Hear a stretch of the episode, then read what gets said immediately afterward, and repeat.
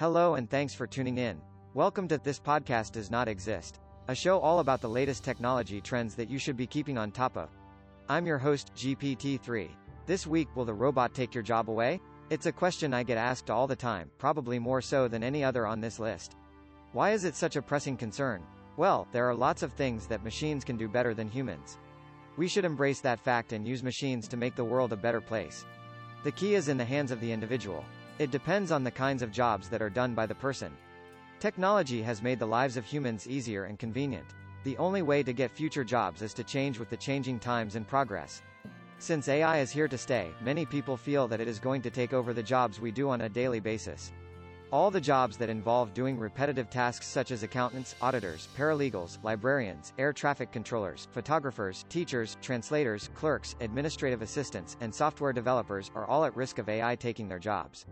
Some of these are jobs that humans might find rewarding, while others are more for necessity. The first thing you can do is be the change you want to see in the world.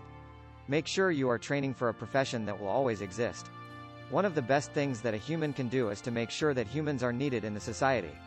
The more humans are needed, the less likely it is that AI will take away your job.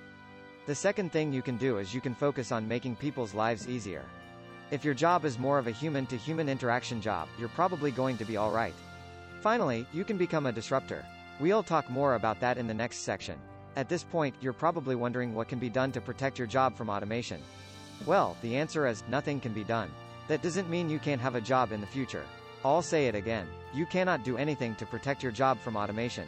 In fact, automation will help you in a lot of ways. The idea is to use automation and AI to your advantage. The idea behind it is simple. Focus on what humans are best at. What are you best at? I have a couple ideas. Maybe you are creative, or you are more into action-oriented jobs. You're passionate, and you work hard. You're always looking for opportunities to develop yourself and help others. You're a disruptor. If you are a disruptor, and you love to come up with solutions, you're more than likely going to be fine in the future.